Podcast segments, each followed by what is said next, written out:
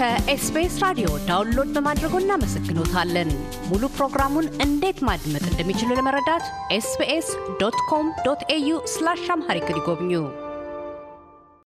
ደርሶ በተለይም በነባር ዜጎች ጉዳይ ላይ ምርምር የሚያደርጉ የዩኒቨርሲቲ ተመራማሪዎች እና እንደዚሁም ሚዲያው ለወደፊቱ እርቅ ለማውረድ የእውነት ነገራውን ሂደት ግንዛቤ ለማስጨበጥ ለሕዝብና የተሻለ መጻኢ ጊዜ ለነባር ዜጎቹ እንዲመጣ ለማድረግ ምን አይነት ኃላፊነት የሞራል ግዴታና ሚና ይጠበቅባቸዋል? ተመራማሪም ይሁን አስተማሪም ነጋዴም ወይም ደግሞ ጀስ ማንኛውም ማንኛውም የዚህ ሀገር ነዋሪ ዜጋ እንዳልኩት የዚህ ሀገር ነባር ህዝቦች ተበደልን የሚሉትን በደል በቅንነት በመስማት ነገሩን በማየት ሲቻል በተለይ ተመራማሪዎቹ በመመራመር። ለምሳሌ እዚህ ድምፀ ውሳኔ ላይ ሲባሉት ከነበሩ ነገሮች አሁ እንዳልኩ አንደኛ የዛሬ ሁለት መቶ ሶስት ዓመት ዓመት ነው ቅኝ የተገዙ እነዚህ ወይ ደግሞ የዛሬ ሀምሳ ዓመት በፊት ነው ባርነት የቆመው ምናምን ከዛ በኋላ መለወጥ ይችሉ ነበረ። አሁን የነሱ ችግር ነው የነሱ የስንፍና ችግር ነው ወይ ደግሞ ያለመፈለግ ችግር ነው ብሎ የሚያወራውም ወይም ደግሞ እነሱ አይ በደላችን አሁን የምንኖረው ችግር ከታሪካችን ጋር የተያያዘ የመጣንበት መንገድ አያቶቻችን ቅድመ አያቶቻችን የመጡበት መንገድ ማንነታችንን ሀብታችን፣ ንብረታችን፣ መሬታችን መቀማት መፈናቀላችን ነው ብለው ይከራከራሉ። ይህንን ተመራማሪዎቹ document በማድረግ መረጃ በማቅረብ መረጃውንም disseminate በማድረግ ተጽዕኖ ለሚፈጥሩ አካላት ሚዲያ ሊሆን ይችላል፣ የመንግስት አካላት ሊሆን ይችላል፣ መረጃውን በመሰነድ በማቅረብ ተባባሪ ሊሆኑ ይችላሉ ተመራማሪዎቹ። እሱም ብቻ ሳይሆን በአብዛኛው የዚህ ሀገር ምርምር የሚደረገው ሳይንሳዊ የሆነውም ያልሆነውም እንግዲህ ምርምር ነፃ አይደለም።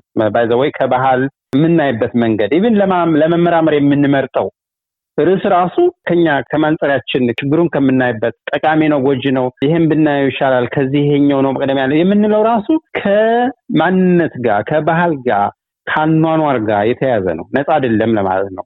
ብዙ ጊዜ በተለይ በዩኒቨርሲቲዎች አካባቢ በዚህ ሀገር ዩኒቨርሲቲዎች የምናስተምራቸው ትምህርቶች ወይም ደግሞ የምንሰራቸው ምርምሮች የተቃኙት በአውሮፓውያን እይታ ነው። ሶ በአውሮፓውያን እይታ እያየህ በአውሮፓውያን መነጽር አይተህ እየተመራመርክ እያስተማርክ የጥቁሮች ችግር ሊገባህ አይችልም። so ተመራማሪዎቹ ወደ community ወረድ ብለው ከነዋሪዎቹ ጋር አብረው በመስራት knowledge holders እኮ የራሳቸውን ባህል የራሳቸውን ማንነት ምንም እንኳ ብዙዎቹ ማንነታቸውን ቢቀሙ still በአፈታሪክ የሚሆን ተሰንዶም በሆነ አጋጣሚ የቆየ እውቀት ታሪክ አላቸው። ባለቤቶች ናቸው እነዚህ ሰዎች።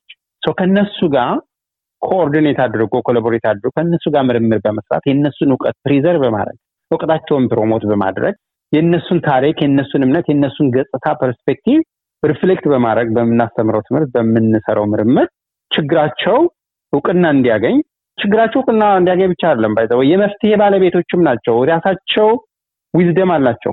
ያ wisdom ኣቸውም ያን ዛሬ ያሉበትን ችግር እንዲፈቱ መንግስት እድል እንዲሰጣቸው ማድረግ ይቻላል ማለት ትምህርት ቤቶቹም ከታች ክፍል ጀምሮ የ Aboriginal ታሪክ የ Torres Island ታሪክን ቢያስተምሩ ባህላቸውን ቢያስተምሩ በ curriculum ኣቸው ውስጥ ጨምረው ያንን አጫጭር ስልጠና የሚሰጡ ተቋማት ያን ማድረግ ቢችሉ አሁን ዛሬ I think በሁሉም መስሪያ ቤት ማለት ይቻላል at least መንግስታዊ በሆነ መስሪያ ቤት Welcome to Country ይደረጋል።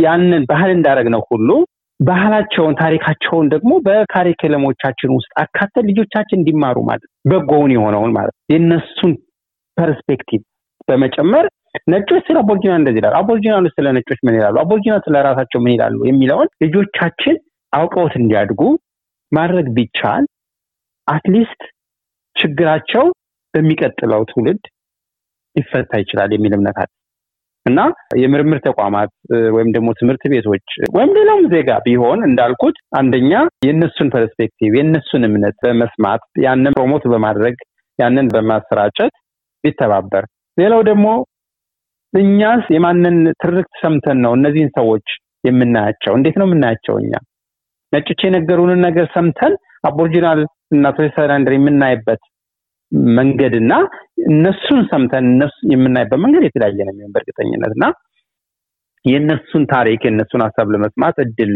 ብንሰጣቸው ምናልባት ችግራቸው ወይም ደግሞ የሚፈልጉትን ነገር በቅርቡ እና በቀላሉ ለማግኘት ይችላሉ የሚል እምነት አለኝ። ካሳሁን በስራው ባህሪ የተነሳ ከነባር ዜጎች ጋር ግንኙነቶች አሉት። ረዘም ላለ ጊዜ ከምርምር ስራ አኳያ በግለሰብ ደረጃ ከምርምሩ ውጭ እንደ አንድ ግለሰብ ከነባር ዜጎቹ ጋር ባሉት ግንኙነት ምን ተገንዝበዋል? ምን አይነት ሰዎች ናቸው? ያላቸው አመለካከትም ሆነ በባህላቸውም ሆነ ወይም ለሌሎች ያላቸው አመለካከት አንድ ላይ ተያይዞ የእርስዎ ተሞክሮ ምንድን ነው የሚያሳየው? ጥሩ ጥያቄ ነው ካሳሁን። ግን ማወቅ ያለብን በጣም አቦርጂናል እና ቶሬስ አይላንደር ብቻም ሳይሆን አቦርጂናል የሚባለውን ማህበረሰብ ራሱ ብንወስደው በጣም diverse የሆነ perspective ያለው ፍላጎት ያለው ባህል ያለው ቋንቋ ያለው ማህበረሰብ ነው። ስለዚህ ከአንድ ማህበረሰብ ክፍል ሌላ ማህበረሰብ ክፍል ከአንድ የቋንቋ ክፍል ሌላ ወደ ቋንቋ ክፍል ወዳለው ማህበረሰብ ስንሄድ የተለያዩ እምነቶች እና የተለያዩ አስተሳሰቦች፣ ፍላጎቶች ነው ያሉ ግን በአጠቃላይ እንደ ማንኛችንም ሰዎች በዚህ ሀገር ጥሩ ኑሮ እንዲኖር እንደምንመኝ ሁሉ እነሱም ጥሩ ኑሮ እንዲኖራቸው የሚመኙ ቁሳዊ የሆነ ሊሆን ይችላል፣ መንፈሳዊ የሆነ ጥሩ ኑሮ እንዲኖራቸው የሚመኙ ሰዎች ናቸው። ልጆቻቸውን ማስተማር ይፈልጋሉ። ጤናቸው የተሟላ እንዲሆን ይፈልጋሉ። ተምረው ስራ ማግኘት ይፈልጋሉ። በስራቸው ለአገራቸው ማበርከት ይፈልጋሉ ለአውስትራሊያ።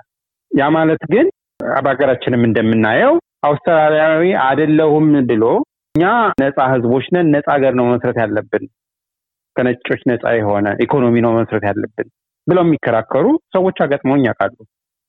ነጭ የነካው ነገር በቃ የሚሆን የማይመስላቸው ስራም ይሁን ትምህርትም ይሁን የነጭ ትምህርት ይቅርብን። ልክ በጣም አክራሪ የሆኑ አንዳንድ ሃይማኖት መሪዎች በሀገራችን ይሄ የዚህ ዓለም ትምህርት ለእኛ አይሆንም ብለው እንደሚሉት ማለት ነው። ወይም ደግሞ ስራ እኛ ስራ ምን ይሰራልናል ፈጣሪ ነው እንትን የሚለ እንደሚሉት እዚህም የዚህ ሀገር ስራ የዚህ ሀገር ትምህርት የዚህ ሀገር ጤና አገልግሎት ለእኛ አይበጅም፣ እኛ ነፃ ህዝቦች ነን፣ ነፃ ሀገር መስርተን ነፃ ህይወት መኖር አለብን የሚሉም አሉ። በቁጥር ግን ትንሽ ናቸው። በአብዛኛው የማህበረሰብ አባላት በጥናትም በምንም እንደምናየው ከተሞክሮ ብዙዎቹ በተቻለ መጠን እንደ ማንኛውም ስደተኛም ይሁን ወይም ደግሞ ቀደም ብሎ የመጣው የአውሮፓውያን አካል የሆነው ማህበረሰብ የሚሆን እንደ ማንኛውም የአውስትራሊያ ህዝብ የተሻለ ኑሮ እንዳልኩ የተሻለ ኑሮ መኖር የሚፈልጉ ናቸው ማለት ነው።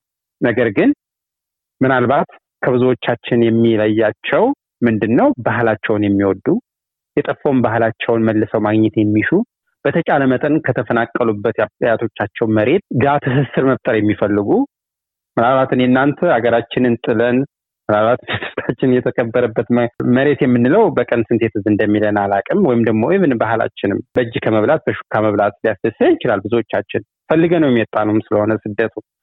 እነሱ ግን more ባህላቸውን መፈለግ የዚህን ሀገር ህይወት ጥሩውን ህይወት ከባህላቸው ጋር አዳብለው መኖር የሚፈልጉ በተቻለ መጠን ከመጡበት አካባቢ ተመልሰው ሄደው ትስስር መፍጠር የሚፈልጉ ሰዎች ናቸው። ዶክተር ዮናታን ድንቁ በአውስትራሊያ ብሔራዊ ዩኒቨርሲቲ የምጣኔ ሀብት ተመራማሪ፣ ስለ ቃለ ምልልሱ እናመሰግናለን። እኔም አመሰግናለሁ ካሳሁን፣ ስለሰጠኸኝ እድል ደግሜ በጣም ነው የማመሰግን። እንግዲህ በሌላ ዝግጅት ደግሞ መገናኘት ያብቃን እላለሁ። thank you። እያደመጡ የነበረው የኤስቢኤስ አማርኛ ፕሮግራምን ነበር። የፕሮግራሙን ቀጥታ ስርጭት ሰኞና አርብ ምሽቶች ያድምጡ።